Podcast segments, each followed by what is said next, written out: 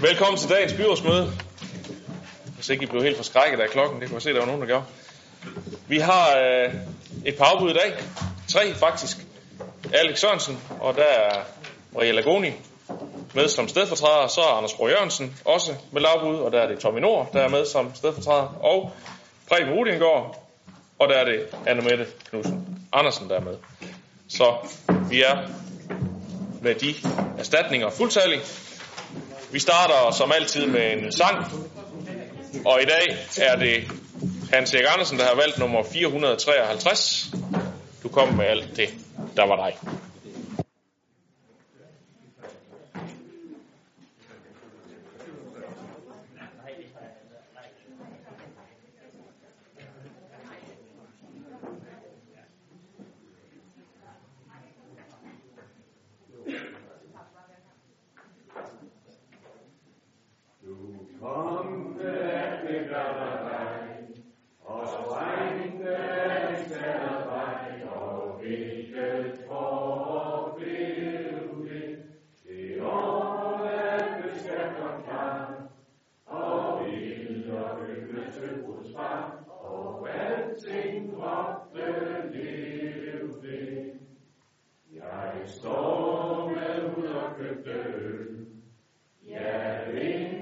from this fever through.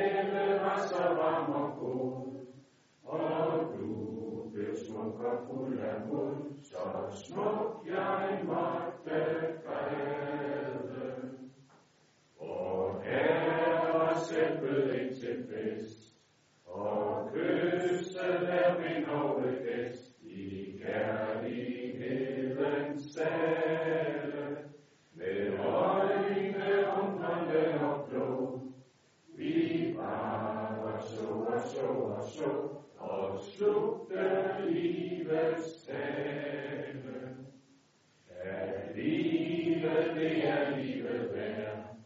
Og trods af tvivl og og trods af det der smerter,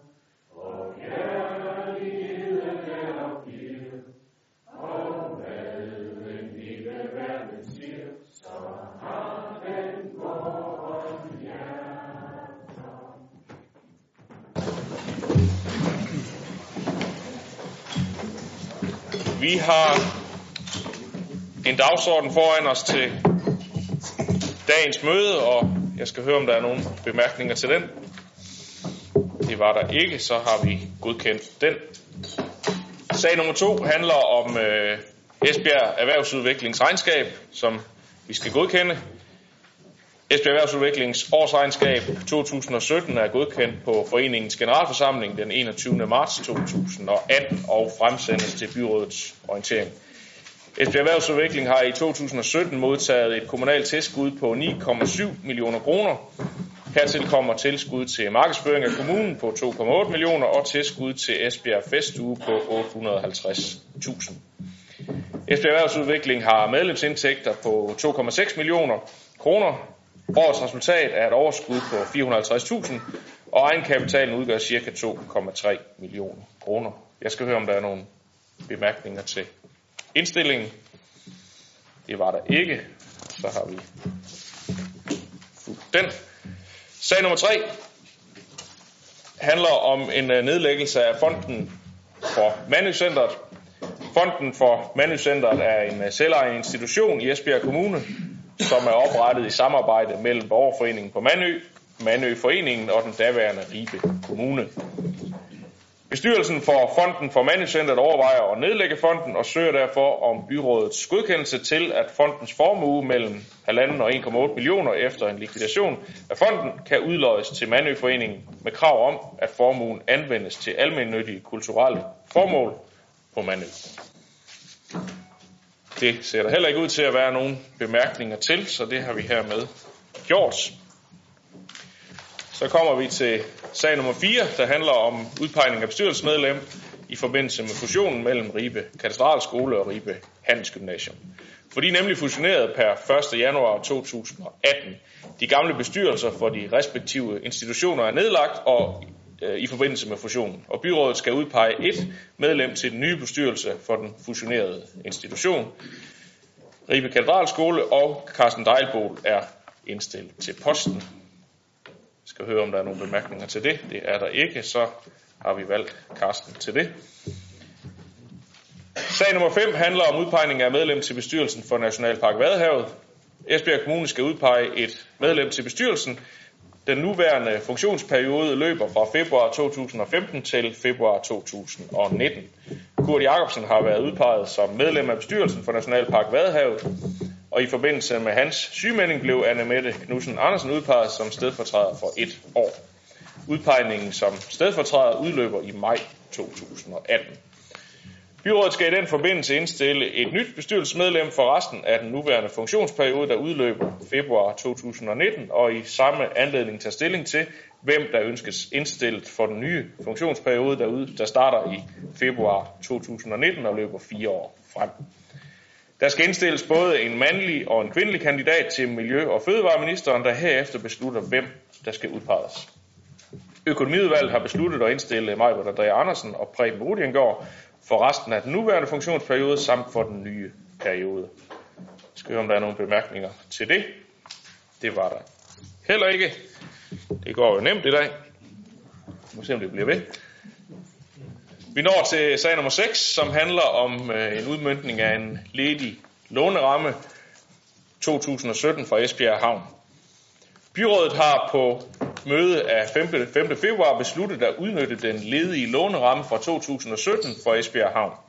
Lånerammen er nu endelig opgjort til 239,2 millioner kroner, og sammen med en revision af de eksterne lejemål for 2017, så giver det byrådet yderligere muligheder for at øge rådrummet ved at låne til førtidig indfrielse af lån, og samtidig reservere en pulje til imødegåelse af deponeringer. Ved budgetlægningen 2018 til 21 disponerede kommunen over 140 millioner kroner, men en intern revision af eksterne lejemål ultimo 2017 har medført, at dette tal er nedskrevet til 128 millioner. Der resterer herefter en uudnyttet låneramme på 111,2 millioner kroner. Ved at udnytte denne låneramme kan kommunen delvist imødegå at måltallene i kommunens økonomiske politik i forhold til nettogældsafviklingen bliver udfordret af forholdsvis store afdrag på lån i perioden 19 til 27. For via lånerammen er det nemlig muligt at foretage en låneomlægning og dermed flytte en del af afdragsbyrden fra 19 til 27 frem til årene 2028 til 43. Hertil kommer, at førtidig indfrielse af lån giver en yderligere låneramme, som kan anvendes til imødegåelse af deponeringer. Forudsat at lånerammen udnyttes til låneomlægning, vil det medføre, at afdragsbyrden for årene 2019 til 27 lettes med 67 millioner. Heraf vil de 40 millioner være i den kommende budgetperiode fra 19 til 22. Restgælden ultimo 2027 øges med 67 millioner, og at det økonomiske råderum til 2027 forbedres med disse 67 millioner kroner, heraf de 40 millioner i den kommende fireårsperiode. 18,6 millioner af låneomlægningen kan henføres til lån hos Arbejdsmarkedets Feriefond til Ribe Vikingecenter og Vadehavscenteret. Det undersøges aktuelt, om Arbejdsmarkedets Feriefond kan og bør frafalde indfrielseskravet, men beløbet reserveres indtil det er afklaret, hvorvidt kravet fastholdes. Resterende låneramme for 2018 anvendes til imødegåelse af deponeringer vedrørende Motivationshuset, Sydvestjyske Museer og Ravnevej 10. Og der henstår herefter godt 15 millioner, som reserveres til imødegåelse af yderligere deponeringer. Det var en lang smør, og jeg skal høre, om der er nogle bemærkninger til indstillingen. Det står jo det meste af det også i sagsfremstillingen. Det var der ikke. Så kommer vi videre til sag nummer 7, Arbejdernes Boligforening, afdeling 23, som er ude i Ådalsvinget, der har Arbejdernes Boligforening fremsendt en ansøgning om garantistilling, garantistilling og økonomisk deltagelse i forbindelse med renovering af deres afdeling 23. Under planlægningsfasen bad Arbejdernes Boligforening om byrådets stillingtagen i forhold til nedlæggelse af 97 små boliger. Dette blev givet den 7. marts 2016. Nedlæggelsen af boligerne sker som følge af, at boligerne bliver sammenlagt. Boligerne er opført i 80'erne, og der vil være tale om en renovering, der gør boligerne tidsvarende og nogle af boligerne handicapvenlige.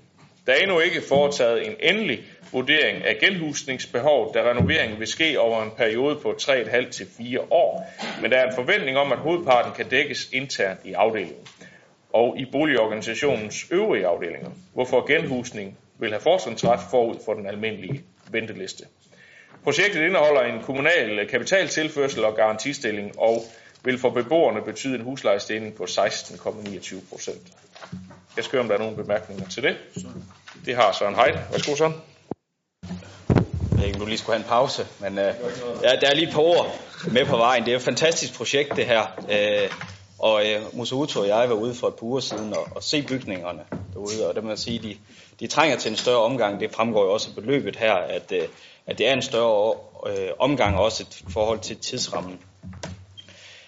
Så det er rigtig glædeligt. Det, der måske ikke er så, så, så glædeligt, ikke i forhold til sagen her, men i, sådan, i forhold til, hvordan øh, tingene bevæger sig i forhold til Christiansborg, så er det jo, at der ligger jo det her ghettoudspil, så hvor, hvor man er ved at, at vil inddrage lejernes penge fra Landsbyggefonden. Og der kan man jo se øh, så et projekt som det her, som, som er muligt på grund af, at vi har Landsbyggefonden. Så, så det var lige den, jeg skulle have afleveret. Jamen, øh, jeg er ikke, øh, jeg er ikke modtager af den øh, slags øh, øh, bolde, du kaster ud her, Søren, fordi du øh, fik jo også adresseret, at det er på Christiansborg, øh, de ting, de foregår, men øh, jeg forstår din bekymring. Susanne Dyrber. Dansk Folkeparti er positiv over for, at vores boligmasse i hele kommunen renoveres og gøres mere tidsvarende. Det er simpelthen nødvendigt. At bo i almene nyttige boliger, det skal være attraktivt, og det skal leve op til boligstandarden i hele kommunen. Og det lyder som om det her det er et rigtig godt projekt. Men vi konstaterer dog også, at denne renovering er afhængig af Landsbyggefondens tilsavn om støtte. Og det vil sige, at det hele kan falde til jorden, som følge af regeringens ghettoudspil. I Dansk Folkeparti der finder vi det uretfærdigt, ja ligefrem katastrofalt, at finansieringen af ghettoudspillet skal findes i Landsbyggefonden. De penge, som lejerne har opsparet til forbedringer og renoveringer af egne boliger, og både denne sag og andre projekter, for, eksempelvis, øh, for eksempel i Bramming, de vil blive udsat på ubestemt tid. Og det vil være spild af både anvendte midler til allerede projektering, det vil fratage beboerne muligheden for at bo i ordentlige boliger, og så vil det forringe den eksisterende boligmasse. Så det må være normer, og den adresserer vi så også lige til Christiansborg. Dansk Folkeparti har naturligvis tænkt sig at bakke op om den her indstilling, og så håber vi bare, at denne og andre planlagte renoveringer, det bliver en realitet. Diana Mose Olsen. Og det er jo dejligt at høre, at, øh, at vi på tværs af alle partier synes, det er problematisk med det parallelsamfundsudspil eller ghettoudspil, som der ligger på nuværende tidspunkt. Men jeg synes, der er, der er sådan lidt flere øh, udfordringer i det, fordi ikke alene ender øh, Landsbyggefonden med at kunne blive tømt, men hvis det er sådan, at udspillet rent faktisk kommer til at, øh, at blive godkendt i, dens, øh, i den, den form, det ligger i i dag, så vil det faktisk være lidt katastrofalt, hvis vi nedlægger de her boliger, fordi at vi i fremtiden står over for en lang række af vores borgere, som ikke længere kan få en bolig i de udsatte boligområder eller de ghettoområder, vi står i i dag, uden at man nedsætter dem, hvis det er sådan, de altså er på kontanthjælp til et integrationsydelse. Så man kan sige, at det vi gør her i dag, hvor vi nedlægger nogle billige boliger, som måske er utidsvarende, kan det ende med, at vi er nødt og nødsaget til at bevare, fordi vi ellers ikke har andre pladser eller andre boliger, som vi kan boliganvise øh, de af vores øh, borgere i Esbjerg Kommune, der er på kontanthjælp. Så, øh, så, så jeg kan da håbe, at vi har formået øh, at sende øh, nogle signaler. Borgmesteren har i hvert fald også gjort det øh, over til Christiansborg, og vi andre har forsøgt, øh, i forhold til, at det her øh, udspil det øh, falder, eller i hvert fald, at knasterne forsvinder. Nu er vi jo ikke altid øh, i byrådene fuldstændig enige med vores øh, moderpartier i, i alle sager. Og man kan sige, hvis vi skulle sådan tage afstemningen her, når, når både øh, Socialdemokratiet og Dansk Folkeparti synes, det her det er en dårlig idé, hvis det også afspejler partiernes stillingtagen på Christiansborg, så bliver det jo noget vanskeligt øh, at få, få det her udspil igennem i den form, det har. Så lad os nu ikke tage soverne for forskud og så øh, se, øh, om ikke vi, og hvad det, så synes jeg måske, vi skal lade forhandlingerne om, øh, om ghettoudspillet foregår der, hvor de hører hjemme, og må ikke også, at det bliver en fornuftig løsning med nogle gode elementer, og at der også bliver fortsat mulighed for at renovere boliger i fremtiden. Det er jo det, der håber. Her har vi i hvert fald et godt projekt, som øh, der er enighed om her i byrådet, og det skal vi sige ja til. Øh, jeg hører i hvert fald ikke nogen, der taler imod, så øh, det har vi hermed gjort. Sag nummer 8 handler om sektorplan vejledning. Sektorplanvejledningen hænger sammen med den gældende planmodel, og når planmodellen revideres, som det er tilfældet med planmodel 2018, ja, så giver det også behov for at se på vejledningen for sektorplanlægningen. Sektorplanvejledning 2018 er en grundig revision af det paradigme for sektorplaner i Esbjerg Kommune, af det gældende paradigme for sektorplaner i Esbjerg Kommune. Revisionen afspejler sektorernes ønsker om at få en tydelig og klar vejledning, der møder sektorerne der, hvor de er, når de skal i gang med at udfærdige en sektorplan. Med vedtagelsen af vejledningen gøres det obligatorisk for fem sektorer at udarbejde sektorplaner og få opdateret deres sektorplanlægning inden sommeren 2019. Det drejer sig om omsorg, sociale tilbud, familie og forebyggelse, dagtilbud og skole. Formålet med vejledningen er at sikre et ensartet og sammenligneligt beslutnings- og planlægningsgrundlag for både det politiske og administrative arbejde i Esbjerg Kommune. Jeg skal høre, om der er nogle bemærkninger til indstillingen. Det er der ikke, så den har vi hermed godkendt. Så når vi til øh, sag nummer 9, der handler om magtanvendelser i Esbjerg Kommunes tilbud, og det er formanden for børne- og familieudvalget, Diana Mose Olsen, der forelægger den. Værsgo. Jo tak, så kan du også få lidt fred på stemmebåndet, eller med stemmebåndet. Byrådet skal orienteres om de magtanvendelser, der bliver foretaget i Esbjerg Kommunes tilbud for anbragte børn og unge, og sagen her giver et samlet overblik over 2017. I 2017 der er der blevet indsendt 14 øh, indberetninger om magtanvendelse over for børn og unge. Det er faktisk næsten en halvering øh, i forhold til 2016, hvor der var 27 indberetninger.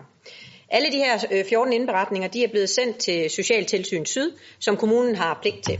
Men ud over det, så har vores egne match- og forebyggelseskonsulenter også vurderet og godkendt indberetningerne. I Esbjerg Kommune der har vi 16 tilbud, der er omfattet af voksenansvarsloven, som magtanvendelserne de falder ind under. Og i alle vores tilbud, der ligger fokus på, at magt altid skal være den absolut sidste udvej. En magtanvendelse skal ifølge loven altid være begrundet i, at barnet eller den unge udviser en adfærd, der gør, at fortsat ophold i fællesskabet er uforsvarligt, eller at barnet eller den unge hindres i at gøre skade på sig selv eller andre. Fælles for de her 14 indberetninger i 2017, det er, at beskrivelserne er af meget høj kvalitet, der er en fast praksis, at øh, personalet reflekterer over deres egen indsats før, under og efter episoden, og at de implicerede børn og unge øh, også får mulighed for at komme med deres version, hvilket er meget, meget vigtigt. Alle tilbud tager opgaven alvorligt og arbejder professionelt med hele tiden at søge nye tilgange og metoder til indsatsen for børn og unge. Det her positive arbejde fortsætter selvfølgelig i 2018, hvor personalet arbejder videre med at styrke børn og de unges kvaliteter og muligheder gennem deres faglighed og med så lidt brug af magt som overhovedet muligt. Og på den baggrund indstiller børn- og familieudvalget og økonomiudvalget til byrådet, at orienteringen godkendes. Det er der ikke nogen, der har nogen indvendinger imod, så det har vi hermed gjort. Sag nummer 10 handler om øh, øget finansieringsbehov til opførelse af plejeboliger ved Krabstien, og det er formanden for Sundheds- og Omsorgsudvalget, Olfer Krog, der forelægger den. Værsgo. Tak.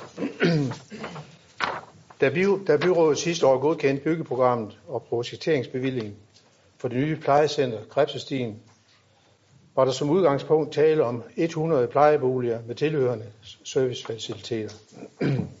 Efter at byggeprogrammet havde været i udbud og prækvalifikation, blev det besluttet, at rådgiverne skulle have en vis fleksibilitet, så antallet af plejeboliger kunne være mellem 96 og 104 det projekt, som vandt arkitektkonkurrencen på Krebsestien, indeholder 104 plejeboliger med tilhørende servicearealer. Der er derfor brug for, at vi øger finansieringen til yderligere fire plejeboliger. Den kommunale udgift hertil er 1,8 millioner kroner. Finansieringen af de fire ekstra boliger på plejecentret ved Krebsestien foreslås at ske med midler fra den grundkapital, som tidligere er bevilget til udvidelse af områdecenter Bytoften i Hjerting. En eventuel udvidelse af Bytoften vil derfor kræve en ny grundkapital. Samtidig er det nødvendigt, at vi ændrer det såkaldte skema A, som er et skema til godkendelse af udbetaling af grundkapitallån ved alment nybyggeri. Her skal antallet af plejeboliger ændres fra 100 til 104, og servicearealerne skal også ændres. Så der gives tilskud til servicearealer for 104 plejeboliger.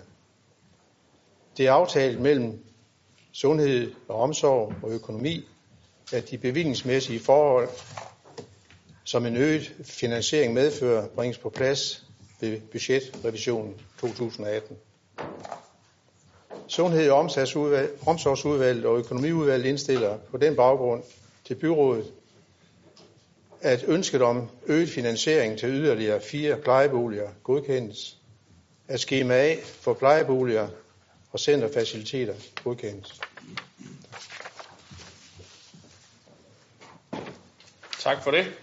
Det er der heller ikke nogen, der har bemærkninger til, så det har vi hermed også godkendt. Så kommer vi til en sundhedsberedskabsplan, og det er også en, I har håndteret i Sundhed- og Omsorgsudvalget, Olfert. Så når du lige har fået en sluk vand, så får du ordet igen. Værsgo. Vi skal i dag tage stilling til Esbjerg Kommunes sundhedsberedskabsplan for 2018 til 2021. Planen er et værktøj, som skal sætte os i stand til at håndtere sundhedsopgaver under større hændelser og kriser. Med sundhedsberedskabsplanen sikrer vi, at kommunen kan lave en koordineret indsats på sundhedsområdet i en ekstraordinær situation, så kommunen og dens borgere hurtigst muligt bringes tilbage til en normal situation. At løse sine almindelige sundhedsopgaver også i beredskabssituationen. Sundhedsberedskabsplanen skal godkendes af byrådet én gang i hver valgperiode, og den skal koordineres med den øvrige planlægning på beredskabsområdet. Det vil blandt andet sige øh, kommunens generelle beredskabsplan, regionens sundhedsberedskabsplan og de omliggende kommuners sundhedsberedskabsplaner. Planen er blevet opdateret efter Sundhedsstyrelsens nye vejledning til regioner og kommuner, og har herudover været til rådgivning hos Sundhedsstyrelsen og i øvrigt hos nabokommuner og Region Syddanmark. Ingen af de hørte parter har haft bemærkninger. Sundhed- og omsorgsudvalget og økonomiudvalget indstiller på den baggrund, at byrådet, øh, at sundhedsberedskabsplanen godkendes. Yes, og det ser det ud til, at vi kan gøre. Så kommer vi til sag nummer 12, som handler om øh, et fælles regulativ for tømningsordningen i Esbjerg og Varde Kommuner. Det er en sag, der har været håndteret i plan- og miljøudvalget, så den vil formanden derfra, Karen Sandrini, forelægge. Værsgo, Karen. Tak. Et af formålene med sammenlægningen af de to forsyninger i Varde og Esbjerg Kommune har været at få ensrettet nogle af ordningerne. Tømningsordningen, øh, tøm, tømningsordningerne for private tanke til husspildevand har været forskellige i de to kommuner.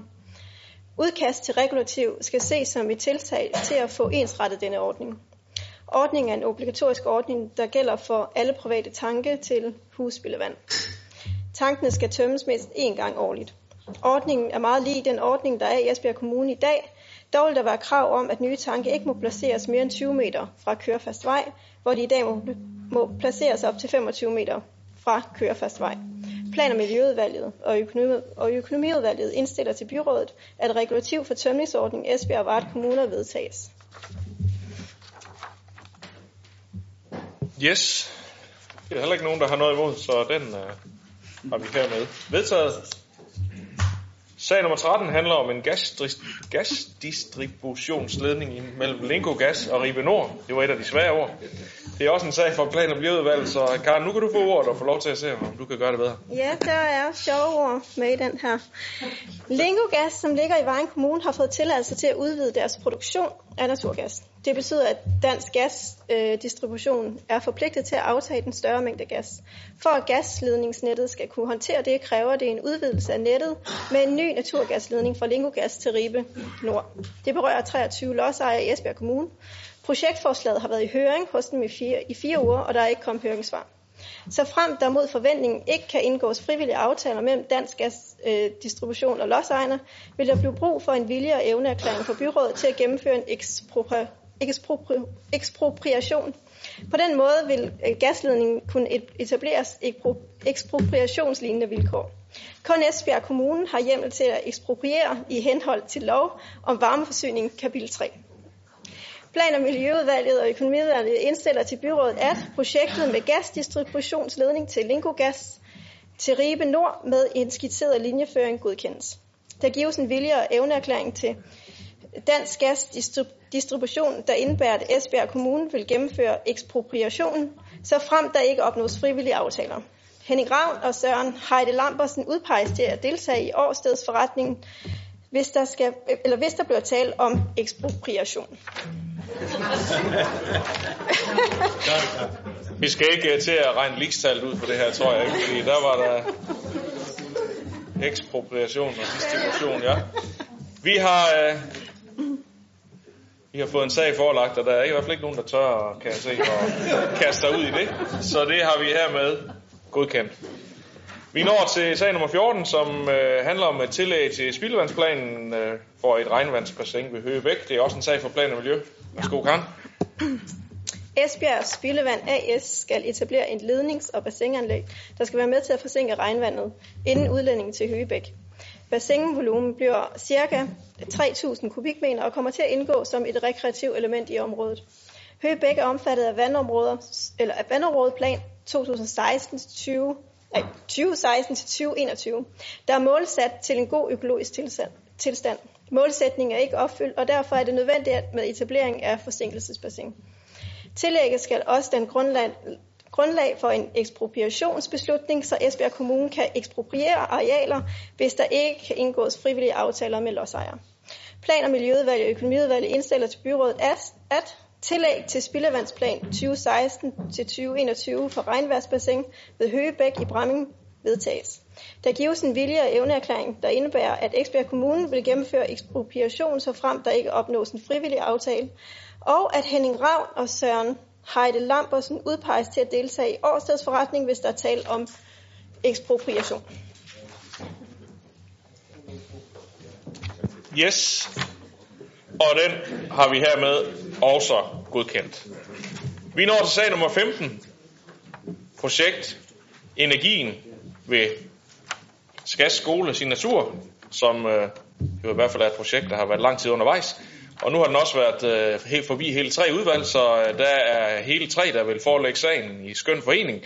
Det er formanden for børne- og familieudvalget, Diana Mos Olsen. Så vil øh, Michael Andreas som formand for kultur- og fritidsudvalget følge op. Og til sidst så er det dem, der skal opføre byggeriet, teknik- og byggeudvalget ved Søren Heide Lambertsen. Så øh, hvis I sådan kan sende bolden rundt, så kan du få lov til at starte, øh, Diana. Værsgo.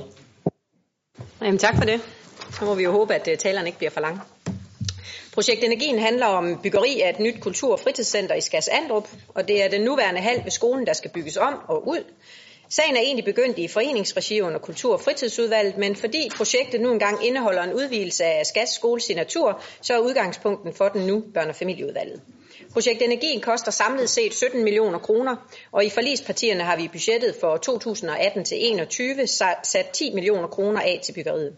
Lokalrådet har bidraget med ca. 6 millioner kroner, mens salget af sovnehuset i Skas spæder til med 900.000 kroner. Lokalsamfundets vedholdenhed og succes med at skaffe midler projektet er et meget håndgribeligt bevis på, at energien er et fælles projekt for de lokale i Skassovn. Den nye hal vil uden tvivl være til stor glæde og gavn for både lokalsamfundet, men også for Skas skoles i natur. Skolen har 300 elever, og den spiller en vigtig rolle for lokalområdet. Når skolens nedslidte hal bliver renoveret og bygget sammen med nye kvadratmeter, så giver den et klart løft til undervisningsmiljøet. De nye faciliteter i energien bliver en del af hverdagens aktiviteter på skolen, der får en samlingssal til morgensang, til foredrag og til fælles arrangementer. Samtidig så får eleverne og personalet også fornøjelsen af at kunne bruge hallen til indendørs idræt, og det åbner også for nye muligheder for spændende og alsidig læring. Jeg ved, at et af målene for lokalrådet har været, at skolen skulle kunne inddrage de nye lokaler i sit virke, og det lykkedes i planerne for energien. Bag projektet der står en meget stærk alliance af skole, foreninger og lokalsamfund, og jeg er sikker på, at energien vil styrke Skas Andrup som bosætningsområde, og dermed også elevgrundlaget for Skas skole sin natur. Og så vil jeg så give ordet videre til formand for Kultur- og Fritidsudvalget, Majbrit Andrea Andersen. Tak for det, Diana. Som øh, du også var inde på, Diana, så øh, har projekt Energien oprindelig rod i foreningslivet i Skærsandrup, og lokalrådet har i en årrække været primus motor øh, i en indsamling, der skulle gøre det muligt at gennemføre det her projekt. Godt 2,2 millioner det lykkedes lokalsamfundet at samle ind gennem ansøgninger til fonde, husstandsindsamling og forskellige initiativer og events.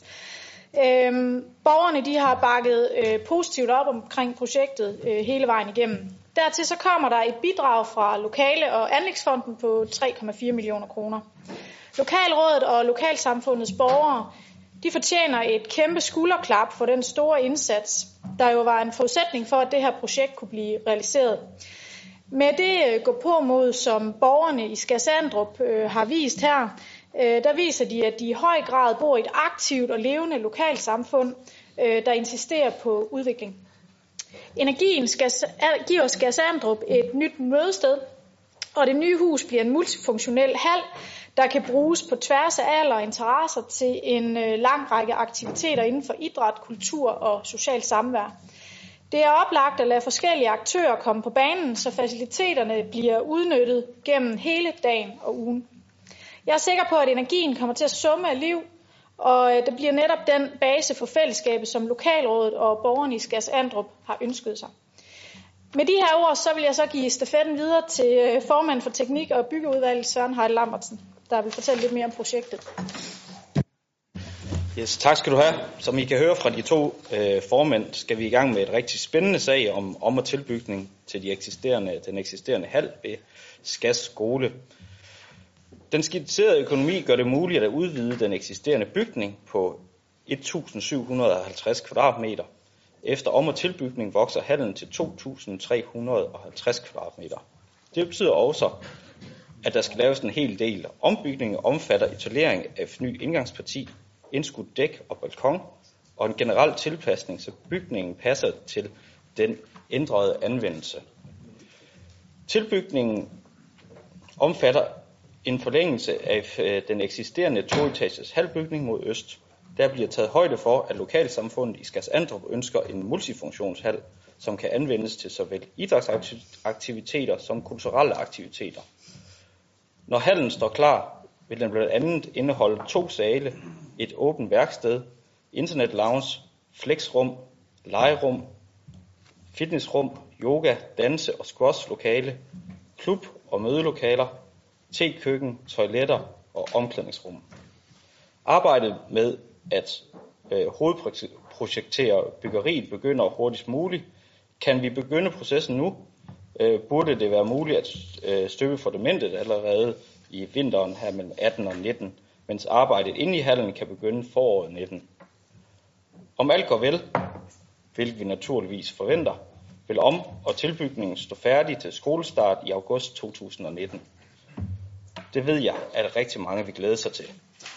Børn- og familieudvalget, kultur- og fritidsudvalget, teknik- og byggeudvalget og økonomiudvalget indstiller til byrådet, at indstillingen godkendes, som det fremgår af dagsordenen. Henning Ravn. Så vil jeg holde det korteste indlæg fra Venstre. Skal det lyde til lykke til Skars Andrup, og tak for den store indsats, I har ydet gennem flere år. Det er så velfortjent, at I får det her byggeri opført nu. Tillykke med det. Anne-Marie Geisel Andersen. Ja, tak. Med radikale venstre, der synes vi også, det er rigtig dejligt, at det her projekt, drevet af lokale ildsjæle, at det er blevet til noget. Og som det allerede er sagt, så bliver multihallen jo ikke kun til fordel for, øh, for skoleeleverne, den bliver også et sted, hvor folk vil komme hinanden ved på tværs af aldre og interesser med mere. Og den skaber mulighed for flere og mere forskellige, forskelligartede aktiviteter i lokalområdet. Ligesom den vil bidrage til at binde lokalsamfundene endnu bedre sammen. Den vil også gøre det endnu mere attraktivt at bosætte sig i området. Så i Radikale Venstre, der er vi meget positive overfor, at vi som kommune støtter op om sådan initiativer, der er vokset op nedefra. Sikke mange rosende ord, øh, men det er fuldt fortjent, og det bliver et fantastisk projekt. Og øh, med alle de udvalg, den har været igennem, så kan vi bare få bekræftet, at det er der fuld opbakning til hele vejen rundt. Vi går videre til øh, sag nummer 16, og øh, det handler om nye lokaler til øh, Klub Bøndergårdsvej. Og øh, se, det er også sådan en sag, der har været rundt i de samme udvalg, så vi tager øh, samme runde en gang til. Øh, Diana, du får lov til at starte. Værsgo. Det er en skøn treenighed nærmest jo. Klub Bøndergårdsvej er et klubtilbud under Urbanskolen, og i dag har klubben lokaler sammen med en daginstitution på Bøndergårdsvej. Bygningerne er, for at sige det mildt, meget slidt, og øh, masterplanen for dagtilbudsområdet anbefaler, at den øh, nuværende daginstitution bliver revet ned, og en ny daginstitution bygges op på den samme matrikel. Det er der afsat penge til øh, under børne- og dagtilbud, og i 2019 og i 20, og der er så ikke længere plads til klubben på Bøndergårdsvej. Derfor bliver der brug for nye lokaler til Klub Bøndergårdsvej, og der er fundet et egnet sted på Præstegårdsskolen Urban. Det kræver dog en lille rokade i lokalefordelingen, og derfor er der også brug for en mindre ombygning for at få kabalen til at gå op. I børnefamilieudvalget er vi rigtig godt tilfredse med, at klubben bliver etableret på skolen. Det, er, det giver gode muligheder for at skabe sammenhængende løsninger mellem skole og fritidslivet, når tilbuden de er tænkt sammen. I forhold til økonomien, ja, så satte vi forlispartierne 2,75 øh, millioner kroner af til projektet i budgettet for 2018 til 21. Og i børne- og familieudvalget kan derfor anbefale byrådet at godkende ombygningen. Og øh, så har jeg jo fået lov til at give stafetten videre til formanden for Kultur- og fritidsudvalget endnu en gang. Det kører bare rigtig godt det her. Tak for ordet. Jeg vil gerne øh, kvittere formanden for børne- og familieudvalget for, at øh, en samling af tilbudene til børnene, børnene på samme matrikel, det giver rigtig gode muligheder for at skabe sammenhængende løsninger, hvor børnenes fritidstilbud supplerer skolen og skaber en hverdag, hvor børn kan trives og udvikle sig. Klubbens nye faciliteter bliver skabt ved, at lokale, der har været anvendt til øh, håndværk og design, bliver inddraget til klub. Håndværk og design bliver i stedet flyttet til andre lokaler. De bliver samtidig renoveret, øh, så de er mere tidsvarende, og det betyder, at skolen også får gavn af den her rokade.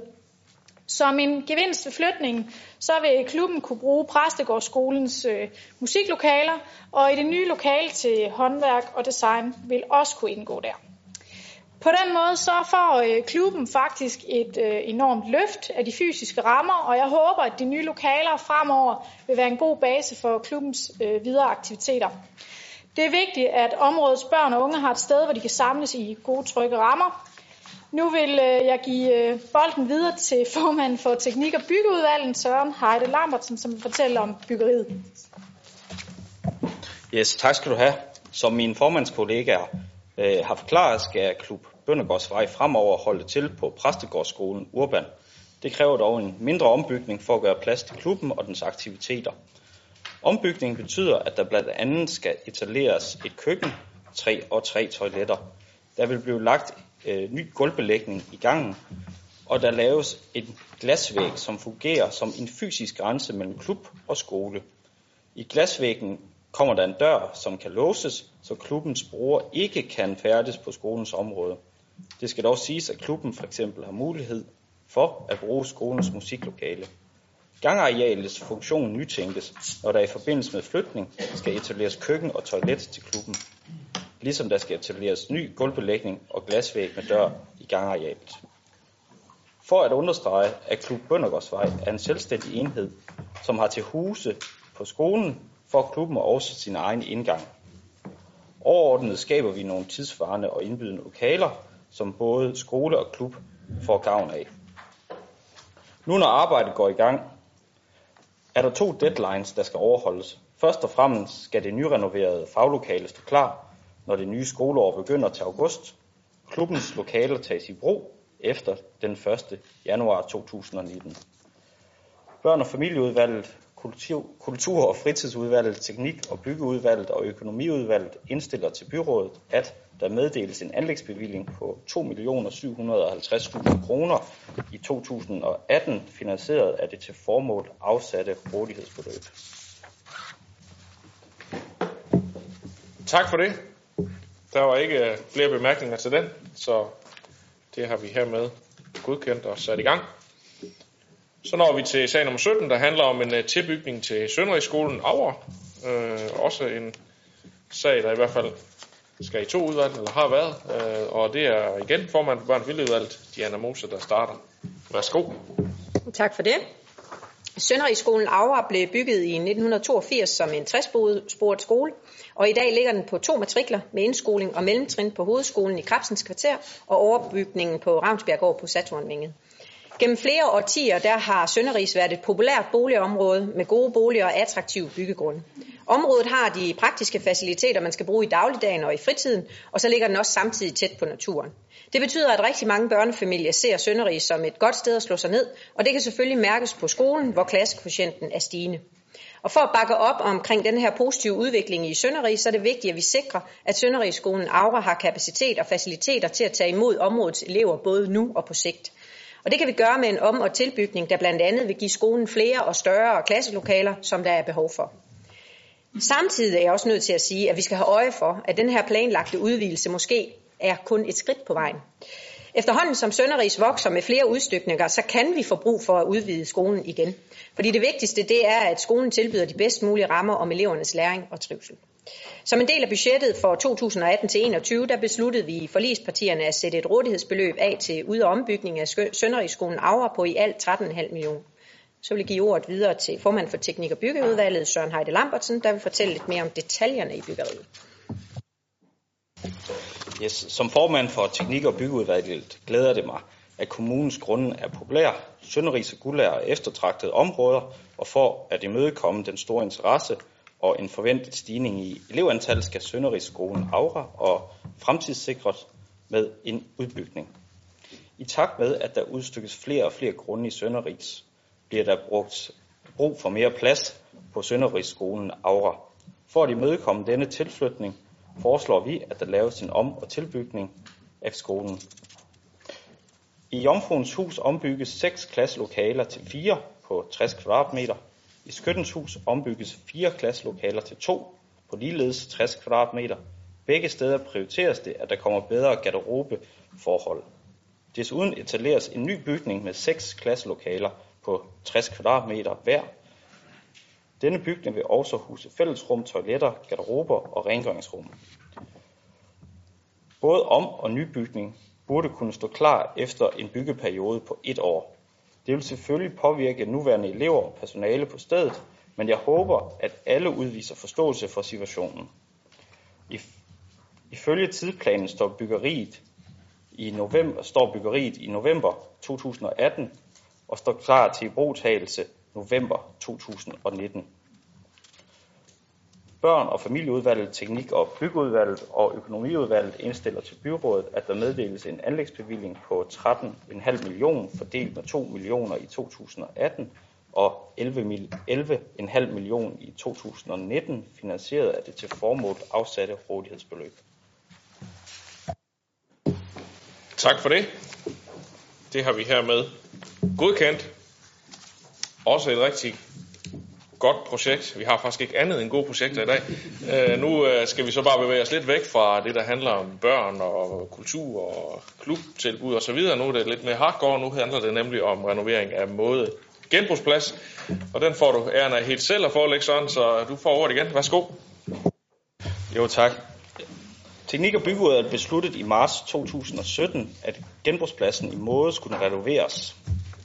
Renoveringen skal sikre, at genbrugspladsen lever op til de skærpede miljøkrav. For eksempel skal der være et større areal med betonbelægning, hvor der er afløb til spildevandsanlæg.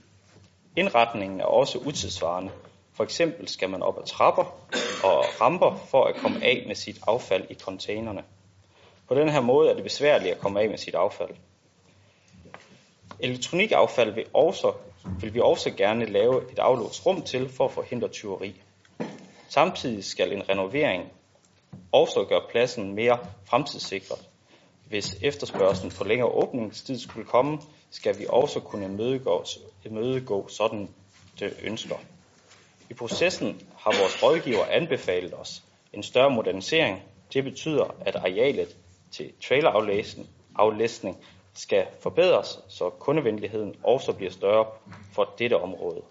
Teknik- og byggeudvalget og økonomiudvalget indstiller til byrådet, at måde genbrugsplads renoveres og moderniseres i 2018 med bevilling og finansieret som anført. Sara Nice. Ja tak. Øh, jeg er helt med på, at genbrugspladsen skal renoveres. Det har jeg for så vidt ikke nogen problemer med. Det lyder som om, at det, det, det er meget fornuftigt, det I har gang i. Jeg har bare sådan lige et lille spørgsmål i forhold til øh, sidste års budgetforlig, hvor vi øh, fik skrevet ind, godt nok nærmest i 11. time, så var nogen, der måske ikke helt lagde mærke til, at vi fik skrevet ind, øh, i forhold til noget cirkulær økonomi på vores genbrugspladser. Om det er indtænkt i den her plan, for der står intet i sagsfremstillingen. Og så var det Anne-Marie Geisler. Det kan være, det ligger lidt op. At det, ja, vil sige. Øhm, I Radikale Venstre, der er vi store tilhængere af, at vi sikrer en ordentlig kvalitet i de politiske løsninger, og laver tingene ordentligt, når vi nu er i gang, i stedet for at lave tingene halvt. Og derfor der er vi også positive overfor, at der her lægges op til en decideret modernisering frem for en renovering. Det er det med henblik på at fremtidssikre genbrugspladsen, både i forhold til miljø og brugervenlighed. Øhm, vi kan af sagsfremstillingen ikke helt se, om pladsen også bliver fremtidssikret i forhold til eventuelt yderligere øh, affaldssortering, men håber og formoder, at det er tilfældet. Og Diana Mos Olsen. Ja, det var egentlig bare for at bakke Sara op i forhold til den aftale, der lå med den cirkulære økonomi. Øh, aftalen var jo egentlig, at man på tværs af to øh, fagudvalg skulle arbejde sammen om øh, at etablere øh, det her med mere genanvendelighed, øh, egentlig ændre noget af det materiale, vi smider ud, øh, småt eller stort brandbart, eller hvad sådan noget det hedder, og egentlig laver det om, øh, sådan så man kan sælge det videre. Jeg ved, Skanderborg har arbejdet med det, og der er flere andre kommuner, der arbejder med det allerede i dag.